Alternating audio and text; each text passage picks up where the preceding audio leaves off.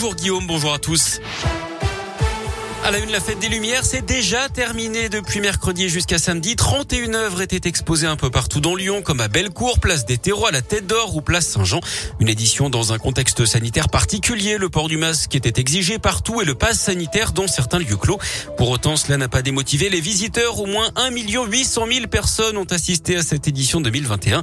Cette fête des Lumières, c'était à la première en tant que maire de Lyon pour Grégory Doucet. Très satisfait de cette édition, notamment sur le nombre de visiteurs. Écoutez-le un bilan extrêmement positif avec une édition qu'on peut qualifier euh, d'exceptionnelle en termes de fréquentation, puisqu'on a au moins la même fréquentation pour l'instant que celle constatée en 2019. 180 000 personnes tous les soirs, place des terreaux pour le lapin dans la lune, 50 000 personnes tous les soirs au parc de la Tête d'Or.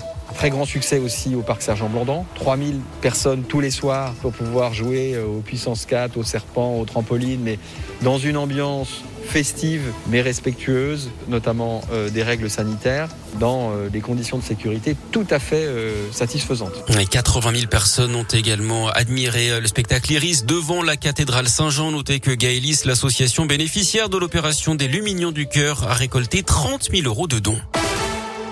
Dans l'actu local également, l'ouverture cette semaine d'un procès très attendu dans l'agglomération lyonnaise, celui du double infanticide à la gendarmerie de Limonest il y a trois ans et demi.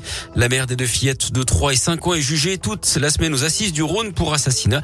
Depuis le début et malgré trois ans de détention provisoire, cette femme de 41 ans nie les faits qui lui sont reprochés. L'actu, c'est aussi l'épidémie de Covid et la chasse aux faux passes sanitaires. 400 enquêtes ont été ouvertes pour démanteler les réseaux de contrefaçon. C'est ce qu'a annoncé hier le ministre de l'Intérieur, Gérald Darmanin. Plusieurs milliers de ces réseaux ont pu être détectés. Pendant ce temps, nous sommes en train d'atteindre le pic de la cinquième vague, dit le ministre de la Santé, Olivier Véran. Plus de 14 000 personnes sont hospitalisées en France alors que le variant Omicron arrive. Le premier ministre britannique Boris Johnson évoque d'ailleurs un raz-de-marée qui se profile. De son côté, la France a autorisé l'utilisation préventive d'un traitement par anticorps chez les personnes dont l'organisme résiste à la vaccination. Le sport, le foot et la 18e journée de Ligue 1. Pas de vainqueur entre Lyon et Lille. Hier, match nul 0-0. Les Lyonnais 13e du classement à 8 points du podium. À suivre aujourd'hui, le tirage au sort des huitièmes de finale de la Ligue Europa. Ce sera à la mi-journée. Chez les filles, les Lyonnaises, elles l'ont emporté 2-1 sur la pelouse du Paris FC. Hier, elles restent leader du championnat. Un mot de Formule 1 également avec le sacre de Max Verstappen après le Grand Prix d'Abu Dhabi. C'était hier. Premier titre de champion du monde pour le néerlandais. Tout s'est joué dans le dernier tour hein, face à son rival britannique Lewis Hamilton, privé d'un huitième titre historique.